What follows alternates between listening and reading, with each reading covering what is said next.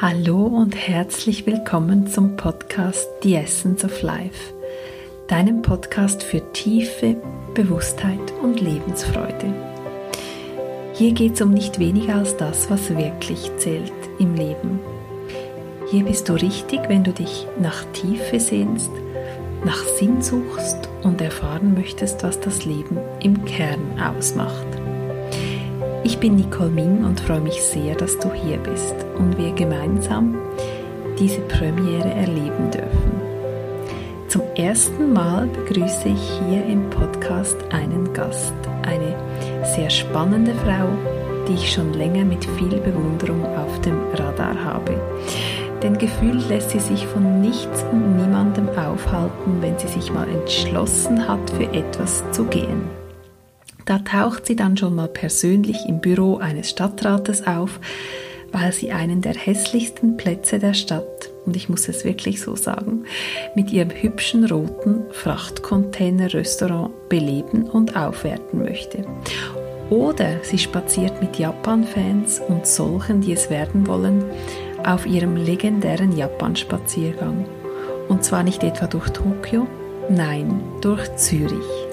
Ja, wir sprechen heute über das Glück, darüber, was wir tun können, um glücklich zu sein, ob wir was tun können, aber auch über Ronjas Leben, das sie weit weggeführt hat und wieder zurück nach Zürich.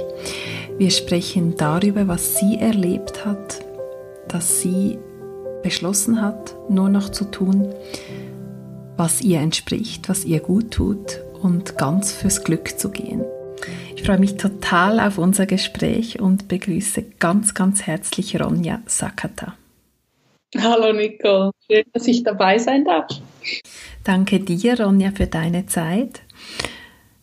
Ja, für mich bist du schon länger die Queen of Happiness und mich interessiert natürlich besonders und vielleicht dich, da du zuhörst, auch, wie glücklich bist du, Ronja, denn gerade auf einer Skala von 1 bis 10? Da sage ich jetzt einfach eine 10, weil ich finde, man muss sich das nicht aufsparen und sagen, ja, eine 8, weil es ist ja noch, hat Spiel nach oben. Ich bin gerade total zufrieden, habe ein super leckeres Mittagessen gehabt und bin in meinem farbigen Büro und fühle mich sehr zufrieden und glücklich. Ist Glück für dich ein, ein Zustand oder etwas, wo du auch bewusst was dafür tust?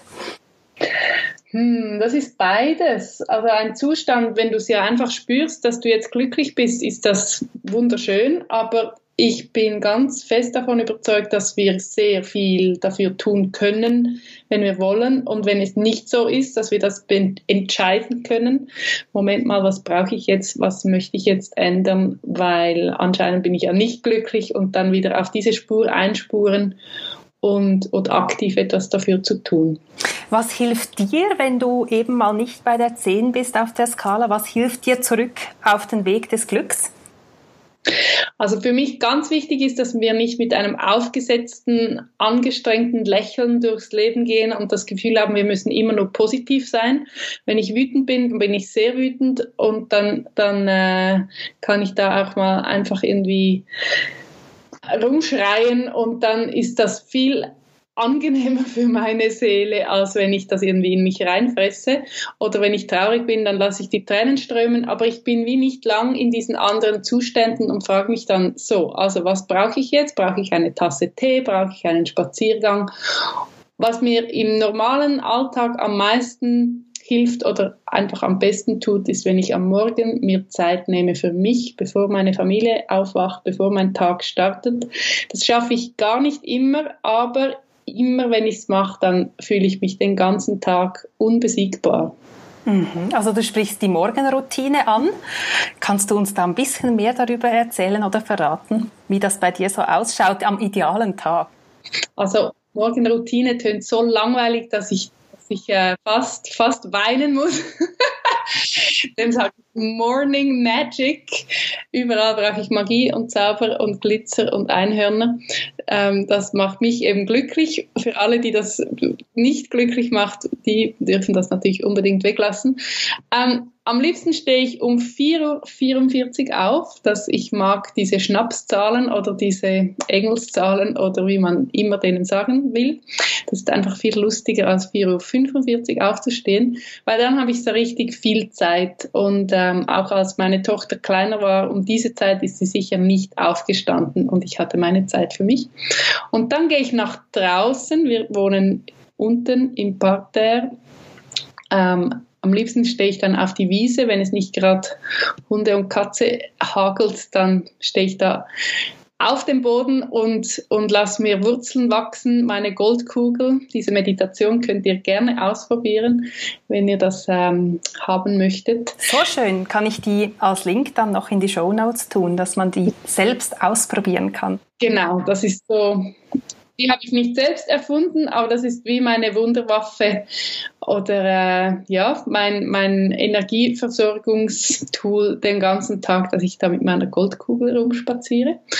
Und ähm, dann gehe ich wieder rein, trinke ein heißes Zitronenwasser. Und das habe ich vorbereitet.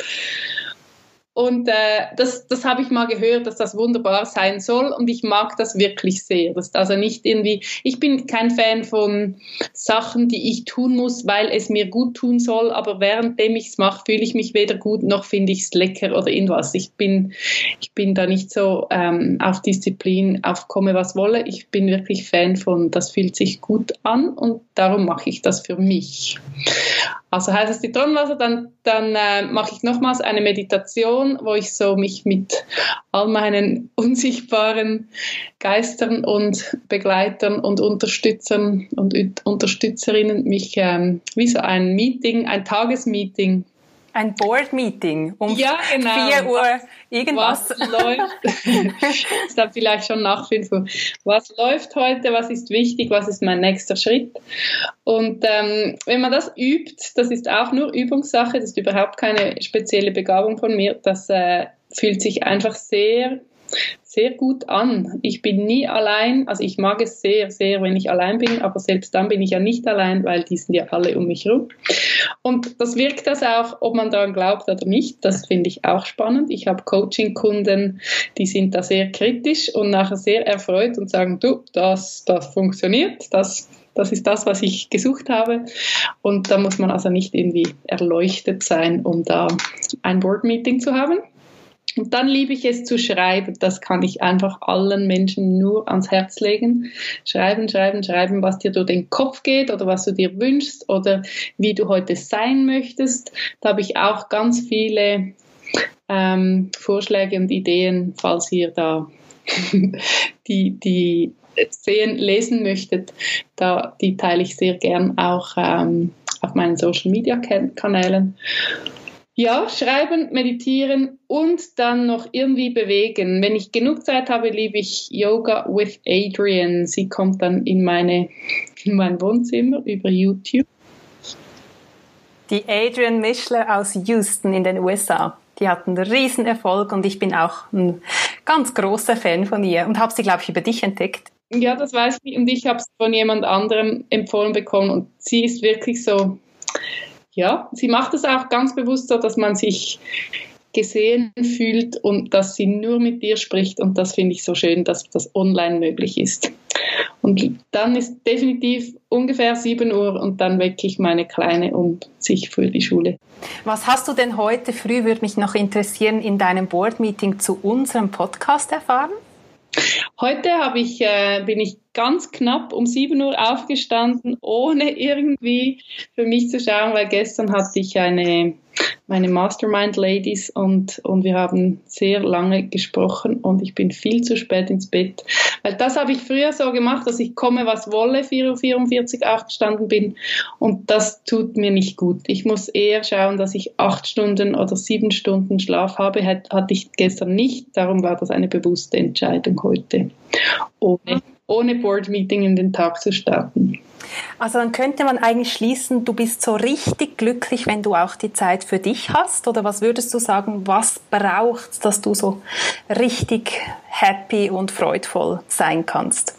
Es ist wirklich ein, ein, eine Lebens, fast eine Lebenseinstellung. Also grundsätzlich bin ich sehr glücklich und zufrieden. Und wenn ich es nicht bin, dann dann hat es irgendeinen Grund oder dann finde ich, ah, ich bin müde oder ich habe Hunger. war das schon immer so? Warst du auch ein ganz glückliches Kind schon in deiner Kindheit? Ich hatte es recht schwierig in der Kindheit, nicht in Bezug auf meine Familie, aber in der Schule war es mir nicht wohl. Ich hatte kein Selbstbewusstsein. Ich, ich, ich, ja, ich war so, ich war sehr unsicher und Unsicherheit fühlt sich überhaupt nicht gut an. Ich hatte schon eine glückliche Kindheit. Wir waren viel draußen, viel in den Bergen. Ähm, wir hatten Tiere, ein großes Haus mit viel Baustellen, wo wir mithelfen durften. Also es war überhaupt nicht eine schreckliche Kindheit per se, aber so diese Sicherheit und dieses Glück, das ich jetzt empfinde, wenn ich mit Menschen zusammen bin, das hatte ich gar nicht. Hat das auch mit dem Alter zu tun, dass man reifer wird und so den Weg zum Glück dann vielleicht auch leichter findet? Ja, ich weiß nicht, ich habe so viele Kurse besucht und aufgeräumt und Vergebungsrituale gefeiert und so weiter. Ich glaube, man kann sich dann einfach entschließen, entweder also eben, ich hatte überhaupt keine traumatischen Erlebnisse, wo man nachher wirklich entscheiden muss, wird, werde ich jetzt verbittert und finde ich äh, mein Leben schrecklich und ähm, die ganze Menschheit mit dazu und oder will ich da jetzt etwas dafür tun, dass es mir besser geht oder gut geht. Ich war eher so einfach auf der Suche und habe ganz viele Methoden und Techniken für mich gelernt, dass ich das später einsetzen werde jetzt in meinem Beruf. Das habe ich dort noch nicht gewusst. Bei mir ist es ganz klar so, nach der Schulzeit, als ich mit dem Studium angefangen habe an der ETH Zürich. Lebensmitteltechnologie, wenn ich das richtig. Genau, Lebensmittelingenieurin habe ich gemacht und dort habe ich irgendwie so diese Freiheit von diesem Hörsaal mit 300 Menschen und ich muss mit niemandem sprechen. Es ist keine Klasse, wo wir jetzt eingesperrt sind für so und so viele Jahre, sondern es ist diese Freiwilligkeit. Das, also meine Freiheit brauche ich ganz unbedingt. Und ähm, dort hat für mich wie so das, die, das Leben A angefangen mit 20. Und vorher war ich bei den Pfadfindern, dort habe ich mich auch sehr verwirklichen können. Aber in der Schule habe ich eher gelitten. Das war ganz so der, die Tendenz. Eine von den vielen, die da wahrscheinlich irgendwann auch was ändern möchten, oder? Genau, unbedingt. mhm. Du hast ja schon in deiner Jugendzeit äh, die Bücher von Federica De Cesco verschlungen, hast dort eine Faszination auch entwickelt für Japan. Und ähm, ich weiß, dass du dann in deinem Studium auch ein Praktikum machen solltest und einfach unbedingt nach Japan wolltest. Ist das gängig, dort ein Praktikum zu machen? Gibt es sowas in Japan? Ich stelle mir das eher sehr strikt vor in diesen Unternehmen. Genau, das gibt es eigentlich nicht oder fast nicht. Und ich hatte unglaublich Glück oder es hatte so sein sollen. Ein äh, Bekannter meines Vaters, der hat an der Universität von Kobe war er Professor und der fand das oder findet das immer noch sehr wichtig, dass Japan sich da international ein bisschen öffnet und, und ähm, Kontakte knüpft. Und im Nachhinein war das sicher so, dass er seinem ehemaligen Studenten dass er ihn angerufen hat und gesagt, du, ich habe dir da ein Mädchen aus der Schweiz und der konnte nicht Nein sagen und musste dann auf, der, äh, auf den Knien rumrutschen in der Head Office in Tokio von Kanebo Foods, wo er gearbeitet hat. Und irgendwie hat das dann geklappt, aber dieser Herr Yamazaki, der fand mich also ziemlich dumm dass ich ihn da in, die, in diese Situation gebracht habe. Aber ich habe ja das erst eben nachher herausgefunden, dass er sehr wahrscheinlich darum mich so. Du hast dir das Unmögliche gewünscht und er musste es irgendwie, ohne das Gesicht zu verlieren, möglich machen wahrscheinlich. Genau, genau. Und in der Head Office haben sie sehr wahrscheinlich gedacht, äh, was soll denn das jetzt? Und er, er wusste einfach, ich darf meinen Professor nicht enttäuschen. Aber äh, mit dem habe ich ja nichts zu tun gehabt, das habe ich ja nicht gewusst. Es hat einfach geklappt. Und ich hatte eine wahnsinnig wunderbare äh, Gastfamilie und dann bei den, beim Firmenbarbecue zwei Wochen nach Ankunft unter den blühenden Kirschbäumen habe ich meinen Mann kennengelernt und dann ist das, äh, war das einfach eine fantastische Zeit, ein halbes Jahr. Und ja, dann haben wir entschieden, dass wir da nicht das als Sommerromanze abstempeln wollen. Und er lebt jetzt seit 16 Jahren in der Schweiz. Vor 18 Jahren war ich das erste Mal in Japan. Unglaublich, mit 23 wurde das eigentlich wahr, was du in den Büchern wahrscheinlich dir so manifestiert und, und die ganze Zeit vorgestellt hast, dass es echt auch Realität wurde. Ja, ich habe einfach gewusst, ich will irgendwann mal nach Japan und was ich am meisten mag, egal wo, so das normale, langweilige Leben, so der, der Alltagstrott, das interessiert mich immer fast mehr als irgendwelche Sehenswürdigkeiten. Und ähm, das habe ich so genossen. Ich musste so eine Arkade, so eine Shopping-Arkade ähm, entlanglaufen, um zu meiner Bushaltestelle zu kommen. Und da ging jeden Morgen den exakt, der exakt gleiche Film spielte sich ab. Die gleiche Frau rannte von hinten an mir vorbei, weil sie zu spät war. Die gleiche Vespa kreuzte die Arkade von links. Wirklich, es war wie in so einem Struben Arthouse-Movie. Und dann ein, ein Ehepaar, das immer gleich angezogen war, habe ich mich immer gefragt, seid ihr irgendwie komisch oder was? Und dann sind sie oder ich waren einmal timingtechnisch ein bisschen verschoben. Und dann habe ich gesehen, dass sie einen Kaffee zusammen haben, dass sie da den Laden hochziehen von, von ihrem Kaffee und dass das die Uniform war. So, ah, okay. Filmreif. Ja, Filmreif. wirklich. Und es gab noch keine Smartphones und ich hatte eine Fotokamera, aber sicher keine Videokamera. Ich habe mir immer gedacht, das möchte ich so gern aufnehmen, irgendwie jeden Tag und ein cooler, ein cooler Clip zusammenschneiden. Heute könnte ich das, aber das ging da noch nicht. Jetzt die Brücke von Japan und Lebensmittelingenieurin zu dem, was du heute machst mit Joy is my Compass, wo, wo die Freude der absolute Kompass ist in dem, was du tust, in den Kursen, die du anbietest, in den Coachings, in deinem Wirken. Da ist ja schon noch so ein Spagat. Wann wurde denn diese Freude so zentral in deinem Leben? Und ich frage mich auch, gab es irgendwann auch einen Tiefpunkt, der das zu, zutage gefördert hat, was du heute erlebst? Das hat schon vor Japan gestartet. Ähm ich war 17, als mein erster Pfadi, Pfadfinderfreund gestorben war. Und das war so ein Riesenschock in unserem Kollegenkreis, weil mit 17 oder 15, er war 15, da, da hatte man ja das Gefühl, wir leben ewig und, und äh, wir können alles machen, was wir wollen. Nur wenige Monate später starb der Freund einer Freundin und ich habe ihn auch gekannt von den Pfadfindern. Und dort war das Allerverrückteste, dass ich ihm im November habe ich ihn angerufen und gesagt, du, weißt du, was du ihr schenkst zu, zu Weihnachten, weil ich weiß, was sie sich wünscht. Und er hat gesagt, oh, das, das könnte meine Idee gewesen sein. Ein, ein Kalender, ein Adventskalender mit Geschenken und, und Brieflein vor Weihnachten. Da gab es damals noch nicht so Vorlagen oder irgendwelche im, im und Pinterest gab es auch noch nicht als Pinterest Inspirationsquelle. Aber irgendwelche, ja, jetzt kannst du ja in jedem Supermarkt so Vorlagen oder, oder du musst nur noch Geschenke hineintun. Und das gab es alles noch nicht. Er hat eine ziemlich schlichte Version gemacht mit, mit äh, Kartonschachteln, die ich ihm zum Teil sogar noch mitgebracht habe in die Schule. Und er starb am 10. Dezember in einer Lawine und und wir standen an diesem Grab und ich wusste einfach, jetzt hat sie noch 14 Päckchen und, und Brieflein von ihm und es war so unglaublich, es war so eine Mischung zwischen so schön, dass wenigstens noch etwas hier ist, was noch von ihm kommt und er ist aber weg und einfach dieser Tod akzeptieren in diesem Alter, das hat uns sehr geprägt. Ich, ich war nächtelang bei ihr in diesem, ja, nach dieser Zeit und und dann diese Suche, was ist denn das Leben, wenn der Tod nachher alles kaputt macht? Und das Bewusstsein, dass, dass es einfach nicht für immer ist, dieses Spiel des Lebens, und dass es sich lohnt, eine gute Zeit zu haben und nett miteinander zu sein und das zu machen, was du willst. Das hat mir sicher geholfen mit diesem Japan. Ich hätte mein Praktikum auch in der Schweiz machen können oder in Europa. Also das wäre viel einfacher gewesen. Ich hatte Japanisch gelernt, ich musste Anzüge kaufen gehen.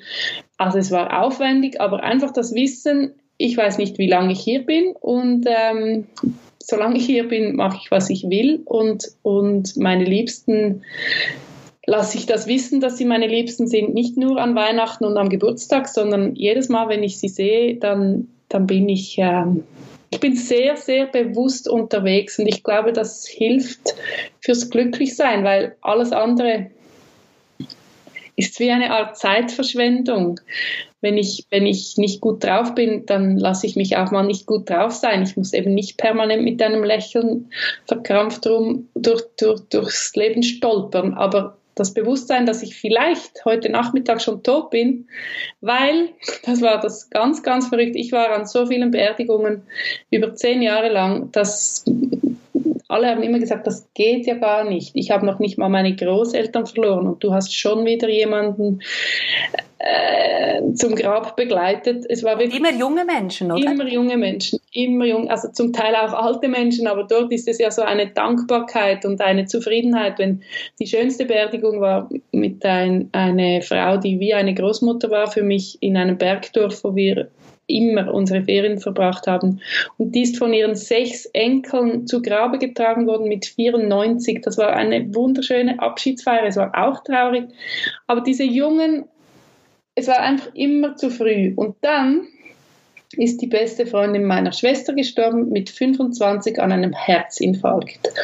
Und da weiß ich noch, da war ich verzweifelt traurig und richtig, richtig hassig. Wie heißt das auf Hochdeutsch? Wütend. Wütend, genau. Das, das, ich muss nicht mal auf eine Skitour gehen. Ich, es braucht keine Lawine, keinen Töpfunfall, keinen Motorradunfall, keinen Autounfall. Ich kann einfach so an einem Herzinfarkt, sie war bei sich zu Hause.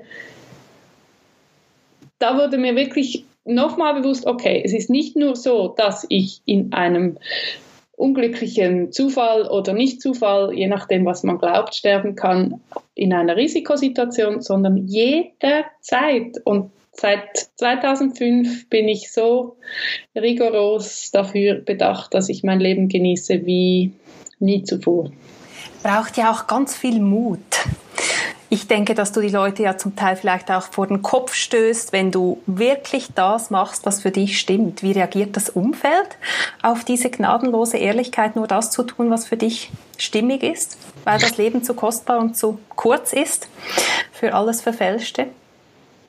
Ich finde, wenn, wenn du das von Herzen entscheidest und sagst, und ich, ich hab, brauche keine Ausrede, um nicht an eine Party zu gehen, sondern ich sage einfach, du, heute brauche ich Zeit für mich oder heute passt es nicht für mich. Ich wünsche euch ein wunderschönes Fest. Das ist nicht vor den Kopf gestoßen werden, auch wenn das sehr ungewöhnlich ist oder wenn, ja, das, es ist auch wie eine Art Entlastung, weil ich ja meinem Umfeld auch die, ich gebe ja nicht die Erlaubnis, aber ich, ich zeige wie die Möglichkeit auf, dass man, dass man macht, was man will und nicht, weil man denkt, man müsste oder was würden die anderen denken, wenn ich das machen würde oder eben nicht machen würde. Und das habe ich vor allem von meinem Mann gelernt. Er ist da ein sehr untypischer Japaner angefangen hat es bei den, Hochzeiten. Wir waren die Ersten im Kollegenkreis, haben noch während dem Studium geheiratet.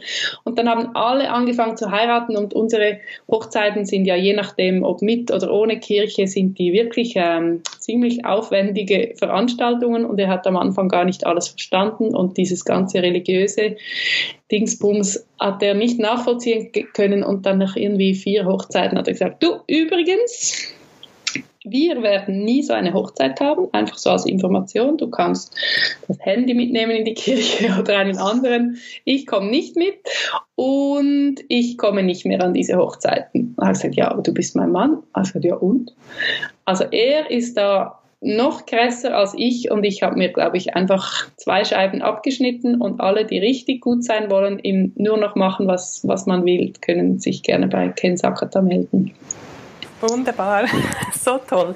Du hast ja diese, diese, diese Freude, diese, dieser Kompass der Freude, dass die Freude dich lenkt. Wann wurde das so zu deinem Hauptwegweiser, jetzt auch beruflich? Also wie hast du diesen Übergang geschafft von der Lebensmittelingenieurin, die, glaube ich, auch unterrichtet hat, ähm, dann jetzt zu, zu deinem heutigen Business? Ja, das war so ein, ein ein fließender Übergang, dass ich von, ich habe japanische Salatsoßen produziert, zuerst im Angestelltenverhältnis für einen Japaner, dann haben wir eine Firma gegründet und die Firma Akari Taste gegründet, wo wir die, die Kabuki-Dressings weitergeführt haben. Und dort habe ich dann mit der Zeit gemerkt, dass wir immer größer wurden und es einfach wirklich ein Produktionsbetrieb wurde, dass ich viel zu chaotisch und kreativ bin und habe dann diese Japan Spaziergänge, also zuerst waren sie noch ein bisschen anders organisiert, aber im Grundsatz habe ich dann angefangen, Leute zu, zu nicht coachen, aber die Informationen zu teilen, wo ich finde, wenn du das weißt, dann hast du in Japan eine maximal lustige Zeit und fühlst dich verbunden mit den Einheimischen und nicht irgendwie so abgetrennt hinter einer Glasscheibe wie im Zoo, weil das kann durchaus passieren, weil die Japanerinnen und Japaner so zurückhaltend sind und dich nicht stören wollen und sicher nicht dich anstarren oder dich ansprechen. Und das hat dann so die Richtung gewiesen oder das hat mir einfach wahnsinnig viel Spaß gemacht. Da muss man da zuerst mal drauf kommen, zu sagen, ich mache einen Japan-Spaziergang und jeder, der das hört, denkt, die reist dann irgendwie mehrmals im Jahr nach Japan und spaziert dort mit Touristen und zeigt ihnen alles, aber dass der Spaziergang in Zürich stattfindet, darauf würde man ja nicht kommen. Wie, wie kamst du auf so eine verrückte Idee? Ja, das war zuerst so ein Abend bei den Salatsoßen. Wir haben selber gekocht. Ich habe das mit einer Japanerin zusammen gemacht. Ähm, es war ziemlich aufwendig mit Vorbereiten, mit Kochen, mit Aufräumen und dann haben wir beide eine Babypause gemacht und wollten wieder anfangen, waren da schon in Reiseprospekten von renommierten Reisebüros drin und dann ist Fukushima passiert und dann ging nie mehr, niemand mehr nach Japan und ähm, alles wurde gecancelt. Wir hatten ziemlich große Medienpräsenz, ähm, waren in deutschsprachigen 20 Minuten drin, also sind Leute wirklich von weit her gekommen.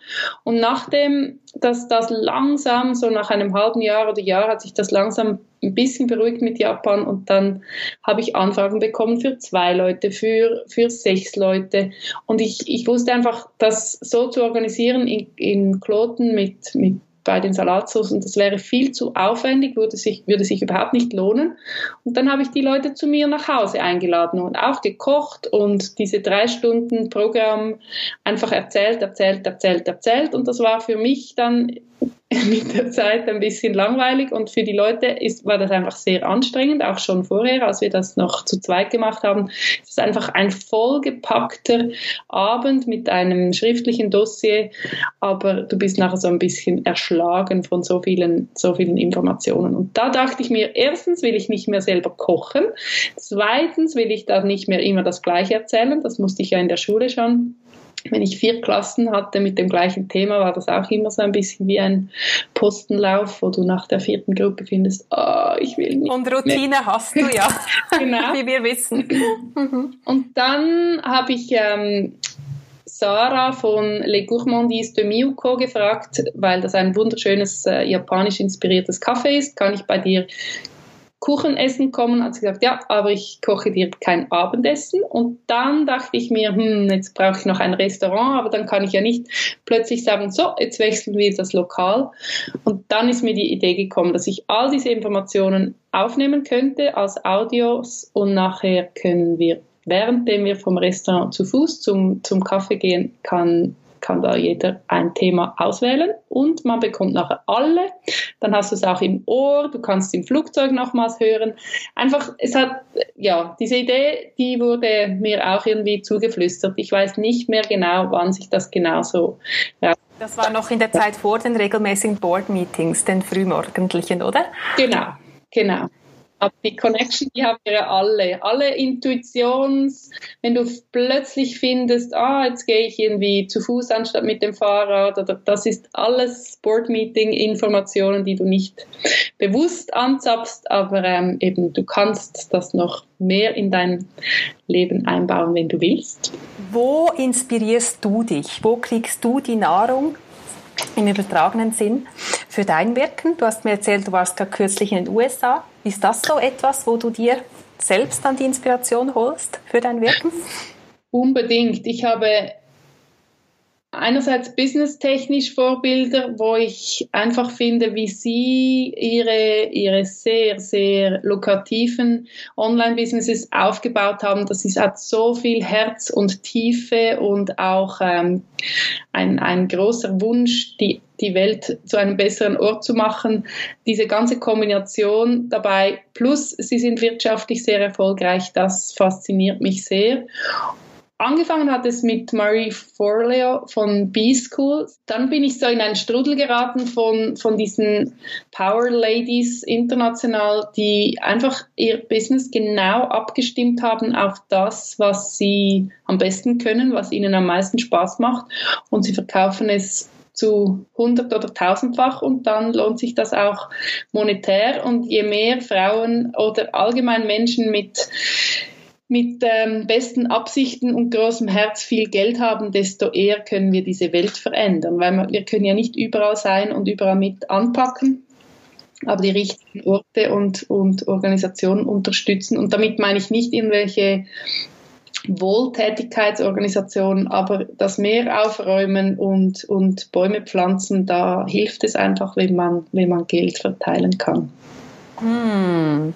Jetzt strebst du das Geld an, um es nachher zu verteilen oder gibst es in Kalifornien aus und lässt dich inspirieren? Was hast du denn mitgenommen von diesem Workshop Personal Story Power bei Bo Eason, von dem du jetzt gerade zurück bist? Hast du eine Essenz mitgenommen, die du teilen magst? Ich habe gerade gestern mit meinen Mastermind Ladies habe ich eine Übung daraus gemacht, die ihnen auch sehr gefallen hat. Also sie haben sich das gewünscht. Und am meisten gefallen hat mir, dass, dass, dass wenn du deine Geschichte erzählst, dann hilft das dir, aber es hilft auch denen, die zuhören. Und da muss, muss, müssen wir uns alle vorstellen, wie wir am Lagerfeuer in der Höhle sitzen und einander Geschichten erzählen. Wir sind Geschichtenwesen und, und eigentlich leben wir immer noch genau von dem und, und das heilt quasi mich selber, wenn ich es erzähle und die andere Person auch. Also es ist neurowissenschaftlich erwiesen, dass das, ähm, dass das einem gut tut. Und das war so interessant zu lernen, wie du deine Geschichte erzählen kannst, aber Make it okay war seine Message. Nicht du weinst auf der Bühne und alle finden, oh, arme, arme Ronja ist traurig, sondern du hältst deine Emotionen zurück und dann berührt es das Publikum tausendmal mehr, weil sie dann an ihren Situationen dran sind, in Gedanken. Also du, deine Geschichte, wenn du die so persönlich erzählst, wie, wie es nur geht, dann wird sie wie ein bisschen allgemein und die Personen im Publikum sind alle bei ihren eigenen, zum Beispiel ähm, Beerdigungen gerade im Geiste und nehmen Abschied und sind sich bewusst, ja stimmt, das Leben ist ein Geschenk. Also so kann man wie die Botschaft ähm, auf einer ganz tiefen Ebene rüberbringen und, und sie bleibt vor allem dann verankert. Also du als Person, wenn du jetzt eine Botschaft hast oder etwas verkaufen willst, dann bist du abgespeichert als die Person, die diese persönliche Geschichte erzählt hat und nicht einfach eine galante Schau, Show abgeliefert hast und äh, so, so piekfein und makellos, weil das vergisst man sofort wieder. Und die Übung, die wir gestern gemacht haben, war, schreib, er fängt so lustig an, denk an deinen besten schönsten Moment in deinem Leben. Und den kannst du gerade wieder vergessen, der ist uninteressant. Denk an deinen deinen schlimmsten Moment, wo du so richtig verzweifelt warst, wo du wie etwas entschieden hast, dafür werde ich kämpfen oder das will ich ändern, wo du wie so ein, ein, ein, Schlüssel, ein Schlüsselmoment und dann schreibt diese Geschichte auf und einfach sieben Minuten schreiben, schreiben, schreiben, schreiben, schreiben, schreiben, schreiben, Vollgas. Und, und nicht auf Rechtschreibung oder, oder irgendetwas achten. Eben wieder schreiben ist auch so heilsam und so, und es, du kommst auf neue Ideen und kannst, kannst deine Intuition anzapfen. Da bin ich sowieso Fan davon. Und dann nochmals sieben Minuten und jetzt aus der Sicht einer anderen Person. Meistens ist ja in irgendwie so einem Moment jemand mit, mit äh, verwickelt, ob jemand dir etwas äh, zuschreit, das dich verletzt oder was auch immer. Einfach du versetzt dich in eine andere Person und beschreibst die gleiche Situation nochmal. Wieder sieben Minuten. Und dann haben wir auch gerade wieder ohne Pause und jetzt fünf Minuten, also sieben Minuten spielt ja keine Rolle, schreib die Situation als Märchen auf, als, als Fantasy-Geschichte und nehm, bring einen Drachen hinein für das Böse oder eine Hexe oder einfach, das war so spannend, die gleiche Geschichte. Mach es filmreif, oder? Ja, oder verpacke es so, dass du die Geschichte einem Kind erzählen kannst und nimm, brauchst Symbole und, und ähm, eben Fantasiegestalten oder, oder Wesen. Und für die einen, also in Amerika hat ein Mann gesagt bei der Rückmeldungsrunde, seit 50 Jahren geht mir diese Situation nicht aus dem Kopf, er war irgendwie um die 60 und das erste Mal habe ich verstanden, dass mein Vater es, glaube ich, nur gut gemeint hat mit mir. Und das war so berührend, das zu hören, so nur weil er sieben Minuten lang sich Gedanken gemacht hat, wie sein Vater diese Situation gesehen hat, ist ganz viel passiert in ihm. Und von solchen Übungen bin ich so Fan. Simpel, gratis, sofort umsetzbar und wie der Effekt dann ist auf dich, das wirst du dann sehen, aber einfach du musst es machen und ausprobieren, um, um zu sehen, ob es dir irgendwie weiterhilft oder dich auf neue Ideen bringt. Ganz toll, ganz toll. Machst du das oft, dass du dich, dich so bewusst dann auch irgendwo hinfliegst und ein paar Tage auch so wieder, wieder tief inspirieren lässt? Das habe ich 2015 waren wir in Japan für eine längere Reise als Familie und ich habe so richtig, wir waren fünf Wochen da, nach vier Wochen habe ich eine riesen Krise gehabt, nur noch geweint. Mein, mein Mann hat gesagt, ja, also was hast denn du für ein Problem? Und wenn du jetzt einfach nur zu Hause bleiben willst, dann kannst du ja auf unsere Kleine schauen, ich gehe wieder irgendwie einkaufen oder so. Er liebt äh, Fischerei, Artikel, Shops, die so groß sind wie eine Ikea in Japan und ist da wieder abgedampft und ich hatte wieder diese kleine, dieses kleine Monster am Hals und ich hatte einfach gesagt, das, das kann ja nicht sein. Jetzt bin ich in meinem Lieblingsland, ich habe frei und, und ich kann es überhaupt nicht genießen. Und dort habe ich zum ersten Mal so richtig bewusst gemerkt, ich brauche unbedingt Zeit für mich. Am nächsten Tag bin ich dann allein zu einem Tempel in den Bergen gefahren, zu so einer Steinfigur. Ähm, die heißen Chiso-san und beschützen Kinder und Reisende und äh, sind das, das Bild kennst du sicher, so ein moosbewachsenes Männchen. Und ich habe auch ein Foto oder zwei Fotos hier davon in, in meinem Büro. Dort habe ich wirklich meditiert, als ich dann endlich dieses moosbewachsene Männchen, sie waren viel kleiner, als ich mir die vorgestellt habe, aber ich habe wirklich gewusst, ich muss jetzt zu denen und einfach einen Tag nur für mich. Und dann hat der mir so wie eine Message rübergebracht, ob das eingebildet war oder einfach, ich habe das so fast, fast gehört in meinem Kopf oder sicher in meinem Herz. Goyukuri tanoshinde kudasai heißt, genieße es langsam. Yukuri heißt langsam und tanoshinde kudasai heißt so, auskosten, genießen, es lustig haben.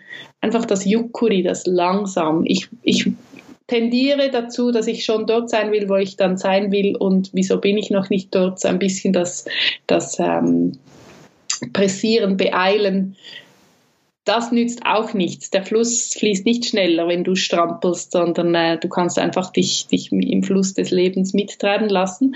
Aber dort 2015 hab ich, bin ich nach Hause gekommen und dort hatte ich das erste Mal so einen Workshop von einer Freundin, die das aber professionell angeboten hat und hatte einfach einen Tag lang Zeit für mich und habe da ein, das erste Mal so ein Vision Board geklebt und das so unglaublich genossen. Und dann habe ich gedacht, ich brauche mehr Zeit für mich. Aber wie mache ich das mit diesem kleinen Kind? Und mein Mann arbeitet in der Gastronomie.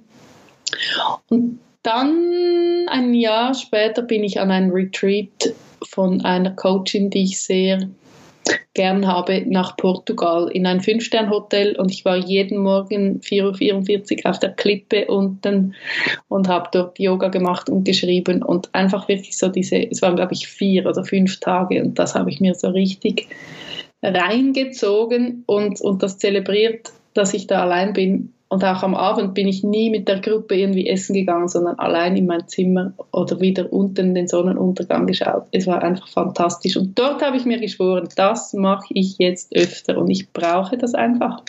Würdest du sagen, dass du so auch wie bewusst Raum geschaffen hast, dass das, was du jetzt machst, so deine, deine Berufung würde ich es auch nennen, so deine Vision, für die du gehst, dass die noch stärker durchkommen konnte, dass du dann auch entschieden hast, die Lebensmitteltechnologie, das äh, Lebensmittelingenieurinnen sein und unterrichten sein zu lassen? Ja, das ist halt, das bietet sich sehr an, dann, also ich habe dann immer weniger Schule gegeben und immer mehr selber gearbeitet. Zuerst hat es noch angefangen mit einem Online-Kurs, um Japanisch zu lernen. Der läuft immer noch nach wie vor sehr gut und macht auch Spaß. Und ich will auch das Japan-Thema nicht ganz aufgeben. Aber ich habe mir dort ein ganz ähm, teures Coaching geleistet bei einer amerikanischen Coachin. Und sie hat mir sehr geholfen. Ich habe gedacht, ich brauche noch eine Ausbildung in diesem und das und diesen Kurs.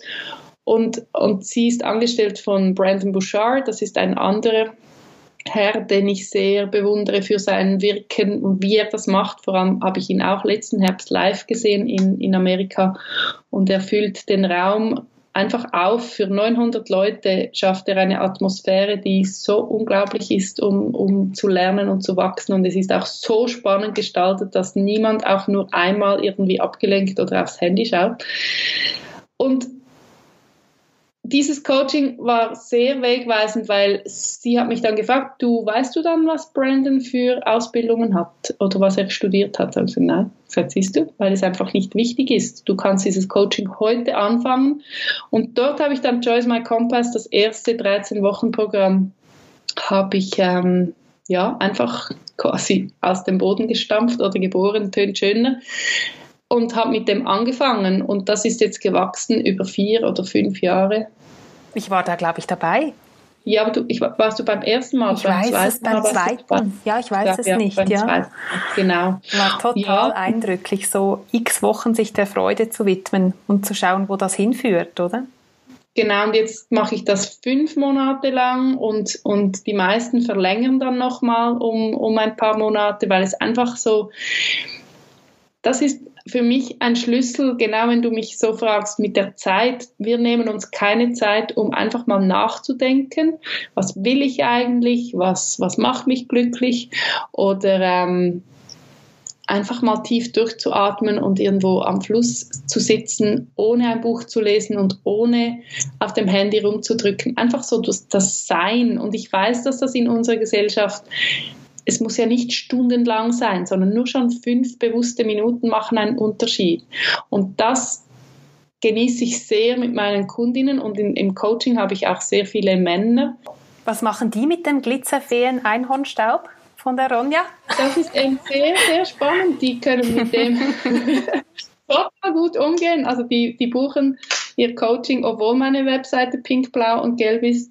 Und ich fange dann vielleicht, also das merkt man ja sehr schnell, wie offen jemand ist, aber ja, wenn ich dann sage, du, wie wäre es dann mit Goldglitzerkugel, dann äh, sind die sehr mutig und es ist ja, im Einzelcoaching ist es halt schon ein sehr geschützter Rahmen und es erfährt ja nie jemand, ob ich das jetzt mache oder nicht. Ich finde das ideal und ich sage auch, das kann eben wieder deine Geheimwaffe sein, dass du solche Meditationen machst, dass du deine Intuition anzapfst und das hilft, äh, egal in welcher Position.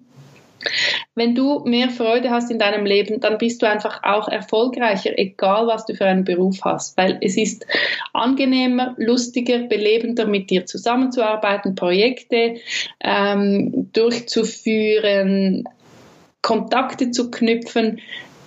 Es ist einfach lustiger, mit dir unterwegs zu sein, wenn du gut drauf bist und eben nicht mit einem aufgesetzten, angestrengten Lächeln und innerlich am Weinen. Es gibt ja viele, die Selbstmord machen, wo es irgendwie ein Bild nachher irgendwie auf den Social Media, das war zwei Wochen bevor er sich das Leben genommen hat oder sie.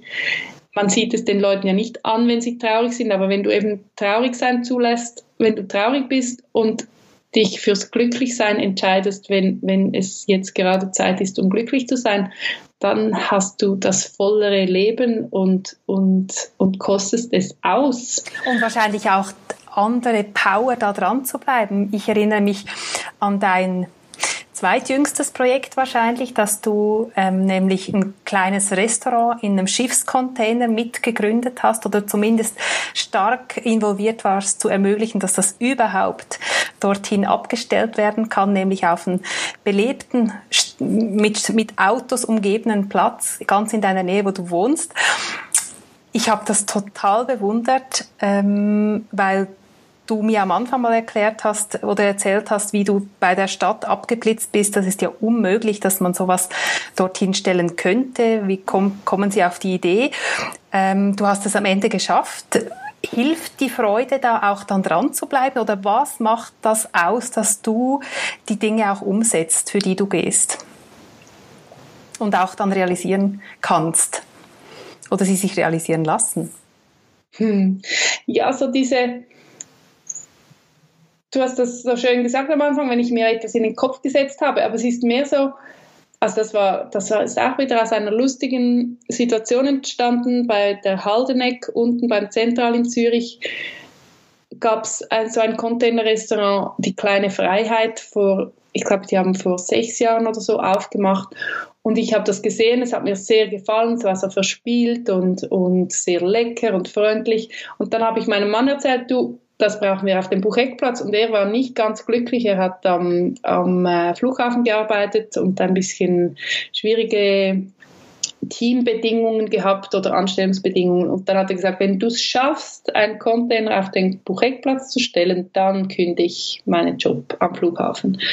Und dann war das so fast so eine Wette und ähm, ich habe gedacht, ja, also ich kann nichts verlieren. Ich glaube, das hilft, wenn du einen Traum hast, den du nicht wo du nicht dein, dein Selbstwert dran koppelst oder wenn du es nicht schaffst, dann ist dein Leben vorbei oder allgemein hilft das sehr, wenn du etwas dir wirklich wünschst und dann aber nicht dein, ja, dein Selbstwert daran knüpfst. Ob du es schaffst oder nicht, du findest dich trotzdem gut und deine, deine Freunde werden dich auch nicht verlassen, wenn du, wenn du dann ein, ein Versagen einfährst.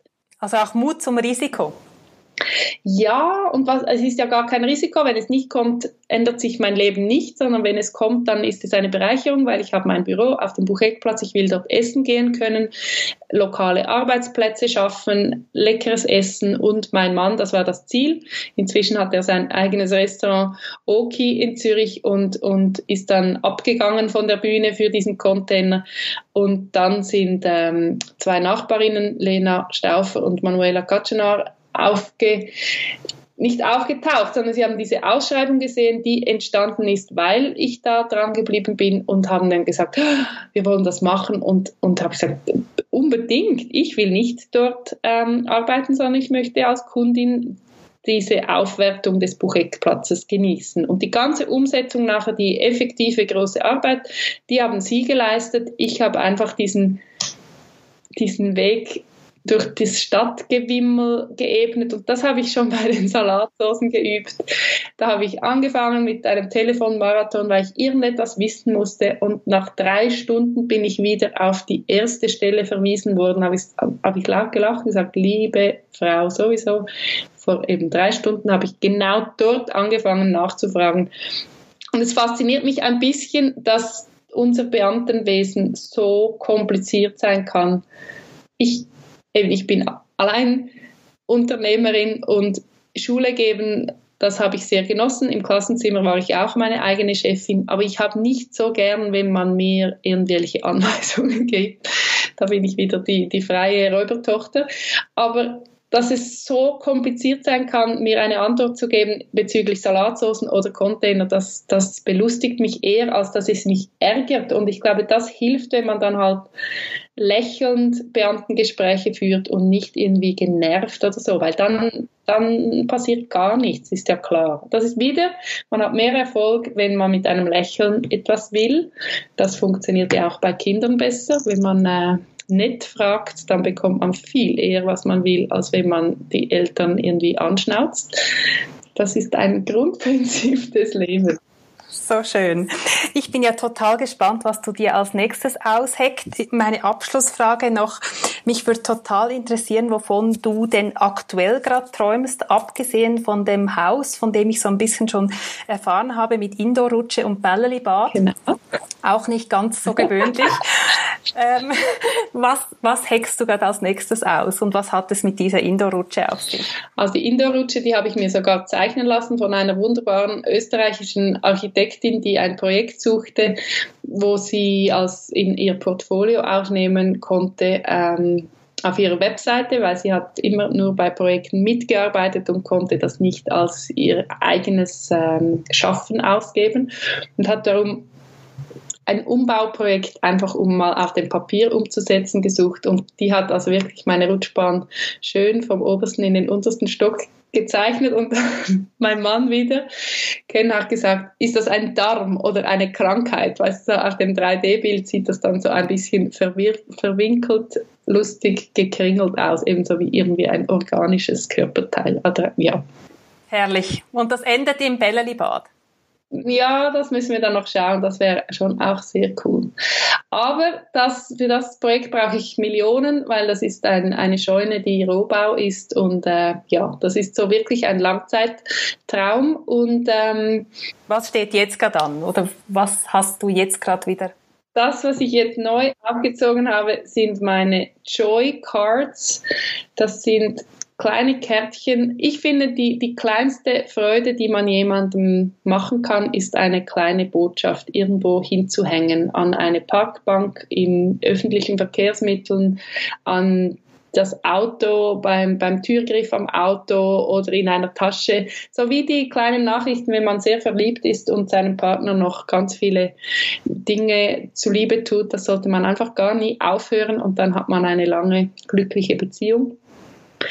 Und diese Karten möchte ich wie viral werden lassen, aber nicht online, sondern im, im richtigen Leben. Und da bin ich jetzt daran, dass ähm, man muss ja nur einen kleinen ähm, Samen irgendwo einsetzen und dann kann das, man weiß es nicht und ich kann es nicht kontrollieren, das habe ich sowieso gern, wenn ich nicht irgendwie die Fäden in der Hand haben, haben muss, sondern ich kann einfach aufs Universum vertrauen.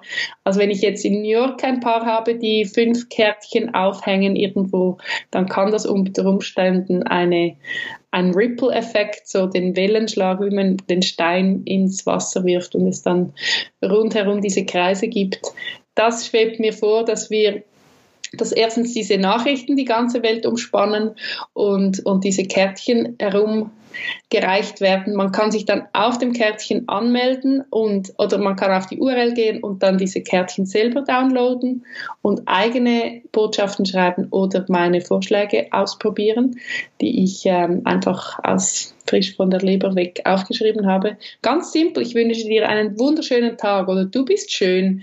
Glaub an dich, ganz ganz kleine Botschaften. Ich finde, das ist ähm, die Basis, um sich glücklich zu fühlen. Und wenn sich jetzt jemand äh, total Lust hat und inspiriert fühlt von diesen Kärtchen, wo findet man dich? Das auf ronjasakata.com, das ist meine deutsche Webseite und auf ronjasakata schrägstrich, also ronjasakata.com schrägstrich JRE, also Joy Ripple Effect, J-R-E. Dort sind die Kärtchen versteckt. Und ich habe den Begrüßungsfilm auf Englisch und auf Schweizerdeutsch aufgenommen. So, schön, so schön. Ich danke dir herzlich, Ronja, und ich wünsche wünsch der Welt, dass dieser Ripple-Effekt möglichst weit reicht, hohe Wellen wirft und dann auch diese Fülle zu dir zurückbringt, um am Ende die Rutsche irgendwann runterzurutschen und die Architektin auch ein bisschen sehr glücklich zu machen, die dann dein Projekt realisieren kann. Ich danke dir ganz herzlich für dein Wirken. Du bist äh, so eine inspirierende Frau und äh, wunderbar, dass es so Menschen gibt. Die Welt braucht Menschen wie dich. Danke viel, viel mal. Ja, das war das Gespräch mit der bezaubernden Ronja Sakata, der Räubertochter, die kompromisslos für das geht, was ihr gut tut, was sie glücklich macht. Und ja, ich hoffe sehr, dass du ähm, inspiriert wurdest und konkrete Möglichkeiten und Wege an die Hand bekommen hast, was du für dein Glück tun kannst, auch wie du aus einem Moment wo du nicht so glücklich bist, wieder zurück zum Glück findest, indem du dich fragst, was brauche ich jetzt? Und zuerst mal dir selbst Gutes tust, um wieder glücklich zu werden und dich dann auch den anderen verschenken zu können. Ja, ich hoffe sehr, dass du dieses erste Interview mit einem Gast hier auf dem Podcast genossen hast, genauso genossen hast wie ich. Du hast jetzt die Möglichkeit, falls du noch was mit uns teilen möchtest, und da freuen wir uns sehr drüber, auf Instagram weiter zu diskutieren mit uns, uns ähm, das mitzuteilen, was dich inspiriert hat, was bei dir angeklungen ist, was dir vielleicht jetzt ähm, aufgefallen ist, in den Sinn gekommen ist zum Thema Joy is my compass, die Freude, die der verlässlichste Kompass ist auf unserem Weg. Ja, diskutier doch mit uns noch weiter auf Instagram, auch auf Facebook. Du findest alles in den Show Notes, auch was Ronja noch so erwähnt hat von Goldkugelmeditation über ihre Ripple Effect Cards, die kleinen Kärtchen, die jetzt um die Welt gehen. Alle diese Links, auch den, die Homepage von ihr, findest du alles in den Show Notes. Probier die Goldkugelmeditation aus wenn du Lust hast. Und ähm, ja, ich wünsche dir ganz, ganz viel Freude. Und wenn dir dieser Podcast gefallen hat, dann freue ich mich total über eine positive Bewertung auf iTunes. Wie du das machst, da habe ich dir auch in die Show Notes eine kleine Anleitung reingetan. Ich würde mich total freuen, wenn du diese drei Minuten investierst, damit dieser Podcast gut gelistet wird und von noch mehr Menschen gefunden wird, die diese Inspiration brauchen. Ja, schön, dass du da warst und die Welt braucht Menschen wie dich. Und ich danke dir für dein Zuhören, deine Zeit und wünsche dir alles Liebe bis zum nächsten Mal. Deine Nicole.